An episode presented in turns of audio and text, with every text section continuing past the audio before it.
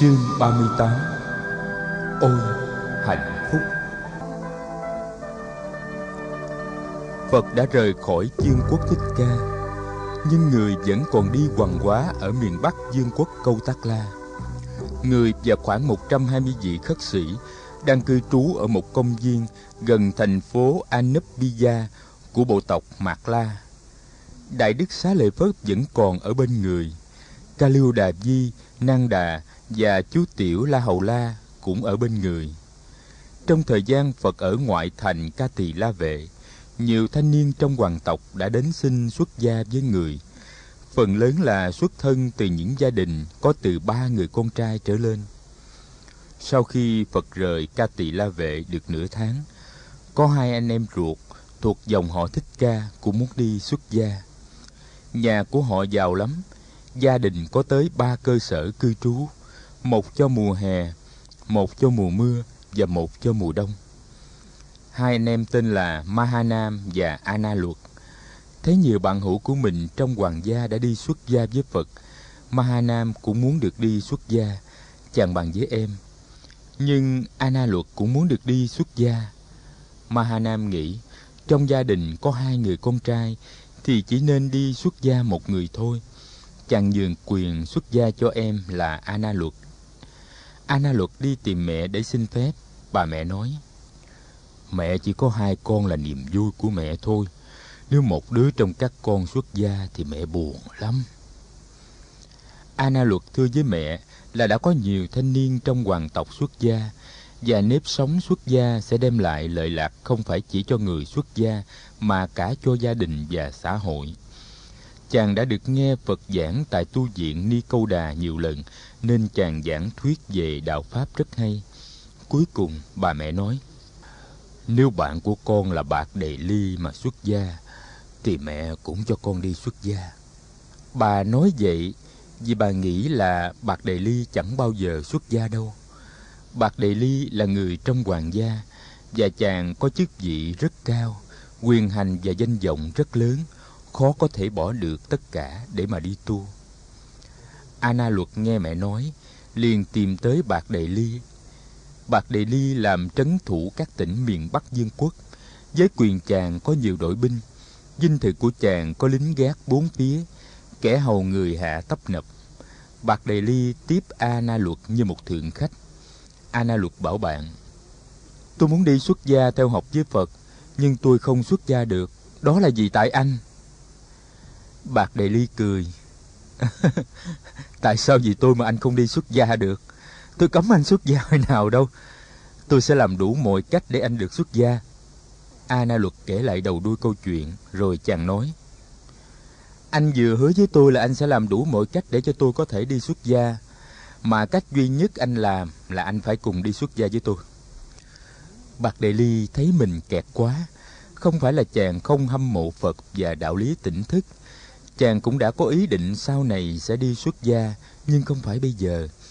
Chàng nói: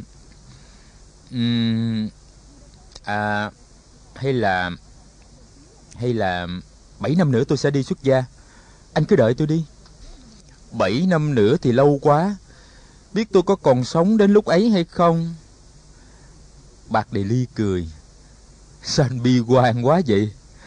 Nhưng mà thôi, nếu như anh nóng lòng xuất gia thì anh chờ tôi 3 năm nữa vậy." "3 năm cũng còn lâu lắm." A Na Luật nói. "3 năm lâu hả? Thôi thì anh chờ tôi 7 tháng đi. Tôi còn phải sắp đặt công việc nhà cửa và trao trả quyền hành. Đã xuất gia thì cần gì phải sắp đặt cho lâu như vậy. Xuất gia là từ bỏ hết để đi theo con đường xuất trần siêu thoát. Anh đợi lâu như thế, rủi anh đổi ý thì sao? Anh đã nói như vậy, vậy thì 7 hôm nữa tôi sẽ đi với anh. Thôi anh về đi." A Na Luật mừng rỡ về báo cho mẹ và anh biết tin này. Bà mẹ không ngờ quan tổng trấn Bạt Đề Ly lại chịu bỏ chức tước và danh vọng một cách dễ dàng như vậy. Bà chợt thấy tầm cao siêu của đạo lý giải thoát, và bà bằng lòng cho con đi xuất gia.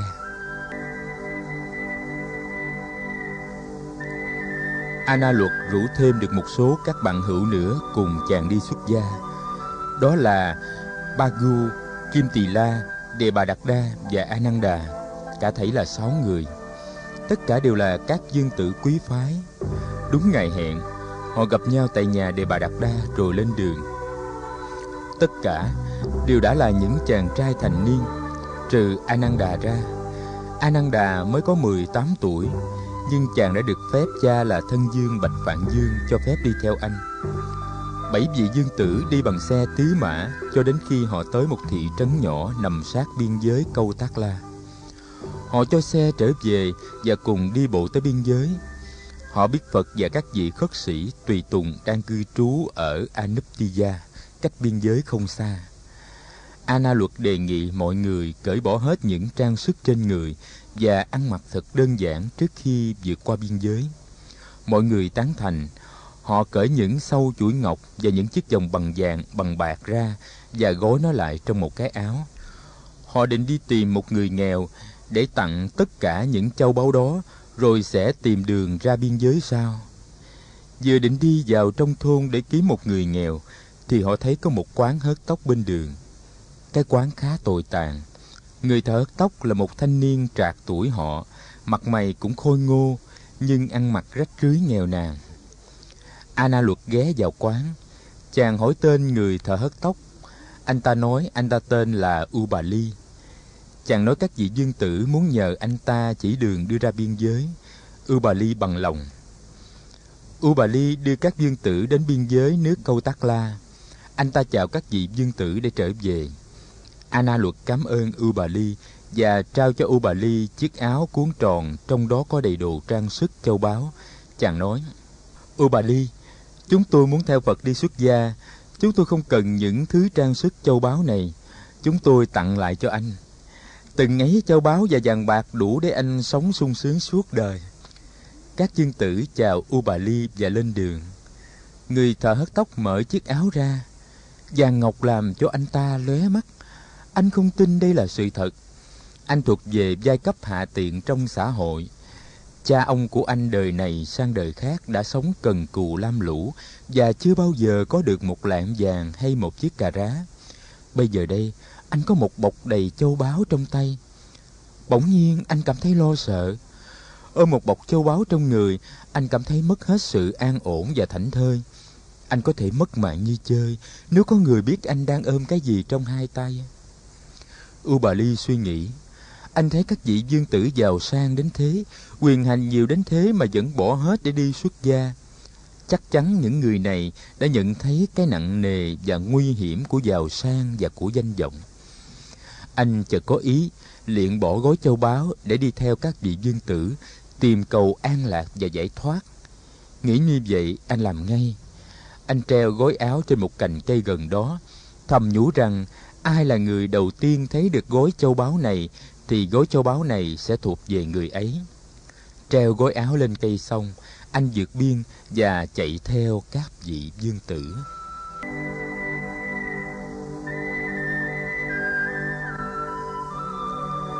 Chỉ một giờ sau, U Bà Ly bắt kịp họ. Các vị dương tử ngạc nhiên thấy U Bà Ly chạy theo mình. Đề Bà Đạt Đa hỏi: U Bà Ly, anh chạy theo chúng tôi làm gì? Gói châu báu anh để ở đâu? U Bà Ly thở hổn hển một hồi, rồi kể lại câu chuyện. Chàng nói chàng đã treo gói áo lên một cành cây và nguyện tặng lại châu báu ấy cho người đầu tiên bắt gặp. Chàng nói chàng không cảm thấy an ổn với gói châu báu và xin được cùng với các vị dương tử tìm tới Phật để xuất gia. Đề Bà Đạt Đa cười ha hả. Anh có muốn xuất gia như chúng tôi hả? Anh là... A Na Luật ngắt lời Đề Bà Đạt Đa. Hay lắm, hay lắm. Chúng tôi rất hân hạnh được anh cùng đi với chúng tôi. Phật có dạy tăng đoàn như là biển cả, và người xuất gia như những con sông. Sông nào cũng chảy ra biển và cũng thành biển. Chúng ta tuy xuất thân từ những giai cấp khác nhau, nhưng khi đã gia nhập tăng đoàn thì chúng ta sẽ là anh em, không còn phân biệt giai cấp nữa. Bạt Đề Ly tán thành ý kiến của A Na Luật. Chàng đưa tay nắm tay người thợ cạo U Bà Ly. Chàng giới thiệu chàng là quan tổng trấn, từng trị nhậm các tỉnh miền Bắc của Dương quốc, và chàng giới thiệu các vị dương tử khác với U Bà Ly. U Bà Ly cúi chào từng vị với một dáng điệu kính cẩn. Sau đó, 7 người lại tiếp tục lên đường.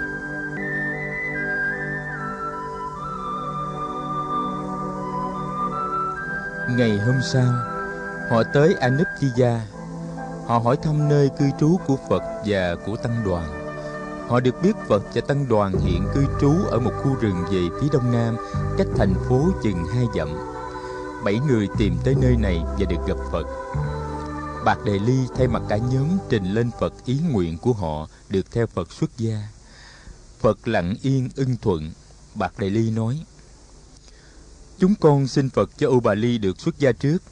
Chúng con sẽ lại U Bà Ly như một vị sư huynh. Như vậy chúng con có thể trừ khử ý niệm phân biệt và kỳ thị có thể còn sót lại nơi chúng con. Phật khen ngợi cả 7 người. Phật cho U Bà Ly làm lễ xuất gia trước, và sau đó làm lễ xuất gia cho 6 người: Bạt Đề Ly, A Na Luật, Ba Gu, Kim Tì La, Đề Bà Đạt Đa và Ananda. Tuy mới có 18 tuổi, Ananda cũng được xuất gia, nhưng chàng chỉ được thọ giới sa di và học theo hạnh khất sĩ. Đúng 20 tuổi, chàng mới được thọ giới khất sĩ. Chàng là người trẻ nhất trong tăng đoàn, trừ La Hầu La. Được gặp lại chú Ananda, La Hầu La mừng lắm. 3 hôm sau, lễ thọ giới của 7 chàng, Phật và các vị khất sĩ rời Anupiya hướng về Tì Xá Ly. Tại Tì Xá Ly, Phật nghỉ ở rừng Mahavana. Phật lưu lại 3 hôm ở đây. Trong thời gian ấy, Phật có thuyết pháp cho dân chúng, rồi Phật lại lên đường. Đi lần hồi trên 10 hôm nữa, Phật về tới tu viện Trúc Lâm ở Vương Xá. Các đại đức Ca Diếp, Mục Kiền Liên và Kiều Trần Như thấy Phật về rất hoan hỷ. Đại chúng trong tu viện đông gần 600 vị, ai cũng tỏ vẻ vui mừng. Vua Tần Bà Sa La nghe Phật đã về, lập tức tìm tới thăm Phật. Không khí Trúc Lâm rất sống động và vui tươi. Mùa mưa đã gần tới, các đại đức Kiều Trần Như và Ca Diếp đã chuẩn bị đầy đủ về mặt tổ chức để đại chúng có thể an cư tu học. Đây là mùa an cư thứ 3 từ ngày Phật thành đạo. Mùa thứ nhất, Phật ở tại Vườn Nai. Mùa thứ 2 và mùa thứ 3, Phật ở tại Trúc Lâm. Đại đức Bạt Đề Ly trước kia làm quan tổng trấn miền Bắc Dương quốc Sát-ca và là người trong hoàng tộc Thích Ca, tu học rất tinh tiến. Tại tu viện Trúc Lâm, ông học theo đại đức Ca Diếp, chỉ cư trú dưới gốc cây mà không cần ngủ trong am thất. Ông học tập rất chuyên cần và sử dụng phần lớn thì giờ của ông vào việc thực tập thiền quán. Một đêm kia, trong lúc thực tập thiền tọa với một gốc cây, ông bỗng cảm nhận được một niềm vui sướng mà chưa bao giờ ông từng biết tới trong thời gian còn ở nhà. Ông thốt lên: Ôi, hạnh phúc! Ôi, hạnh phúc! Lúc ấy trời đã về khuya. Có một vị khất sĩ ngồi thiền tọa cách ông không xa, nghe được những tiếng ấy. Sáng hôm sau, vị này tới gặp Phật. Ông thưa với Phật: Bạch Thế Tôn, hồi khuya trong lúc thiền tập, con có nghe khất sĩ Bạt Đề Ly thốt lên 2 lần tiếng "Ôi hạnh phúc". Con nghĩ là thầy Bạt Đề Ly không cảm thấy thoải mái với đời sống xuất gia. Có lẽ thầy ấy tiếc nối những giàu sang và danh vọng khi còn là cư sĩ. Con xin trình bày để Thế Tôn biết và để cho người định liệu. Ngoài ra con không có ý gì cả. Phật gật đầu. Trưa hôm ấy, sau khi tăng đoàn đã thọ trai, Phật thuyết pháp cho đại chúng. Sau thời thuyết pháp, Phật gọi đại đức Bạt Đề Ly ra trình diện. Đại chúng có mặt đầy đủ trong giờ này, không những các vị khất sĩ mà còn có những người đệ tử cư sĩ đã đến cúng dường và nghe thuyết pháp.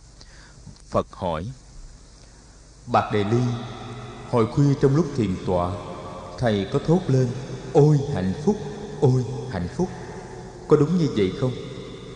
Đại đức Bạt Đề Ly chắp tay trả lời: Bạch Thế Tôn, hồi đêm quả thật con có thốt lên những tiếng đó. Tại sao? Xin thầy hãy nói lại cho đại chúng cùng nghe. Thế Tôn, ngày trước làm tổng trấn, con sống trong giàu sang phú quý và có nhiều quyền lực. Đi đâu con cũng có một đội binh theo hầu cận và bảo vệ. Dinh phủ của con luôn luôn có binh lính canh gác ngày đêm, bên trong cũng như bên ngoài. Vậy mà lúc nào con cũng lo lắng và sợ hãi, cảm thấy là thiếu an ninh.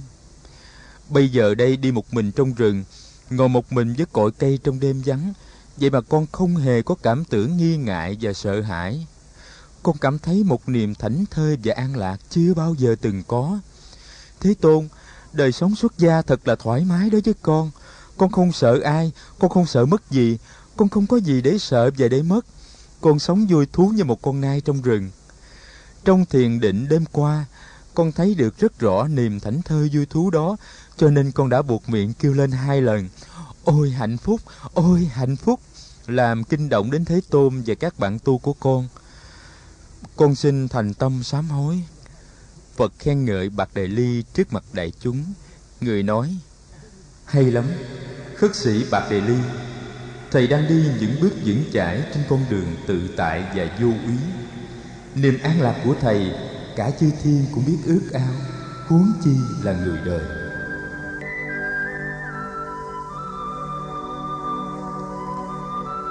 Giữa mùa an cư năm ấy, Phật đã độ cho nhiều người xuất gia. Trong số đó có một nhân tài lỗi lạc, đó là Mahākassapa.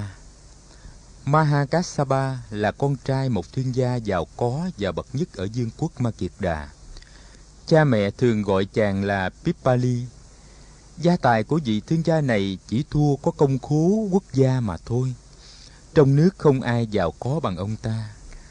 Mahākassapa đã thành hôn với một thiếu nữ sinh trưởng ở Tì Xá Ly.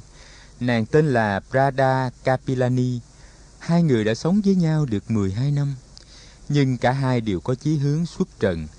Cả hai đều muốn tìm thầy học đạo. Một buổi sáng nọ khi thức giấc, Mahākassapa thấy vợ mình đang ngủ say và một cánh tay của nàng buông thõng từ trên giường xuống gần tới mặt đất. Trong khi đó, có một con rắn độc đang trườn qua phía gầm giường nàng. Mahākassapa nín thở, không dám động đậy. Khi con rắn đã bò ra khỏi nhà, chàng tức tốc trỗi dậy đánh thức nàng. Cả hai người cùng ngồi chiêm nghiệm về tính cách vô thường của cuộc đời. Vợ chàng khuyên chàng nên tức tốc đi tìm thầy học đạo. Nghe nói có Phật hiện đang hướng dẫn đại chúng tu học tại Trúc Lâm, gần thành Vương Xá. Mahākassapa liền vội vã đi tìm. Ngay khi mới trông thấy Phật, chàng biết ngay đây là thầy của mình. Nói chuyện với Mahākassapa, Phật nhận thấy đây là một con người lỗi lạc, hiếm có trên đời. Phật nhận cho chàng xuất gia. Mahākassapa có trình bày với Phật về trường hợp người bạn trăm năm của mình. Phật bảo chàng là cơ duyên chưa thuận lợi để có thể chấp nhận phụ nữ vào giáo đoàn. Người nói, cần đợi thêm ít lâu nữa.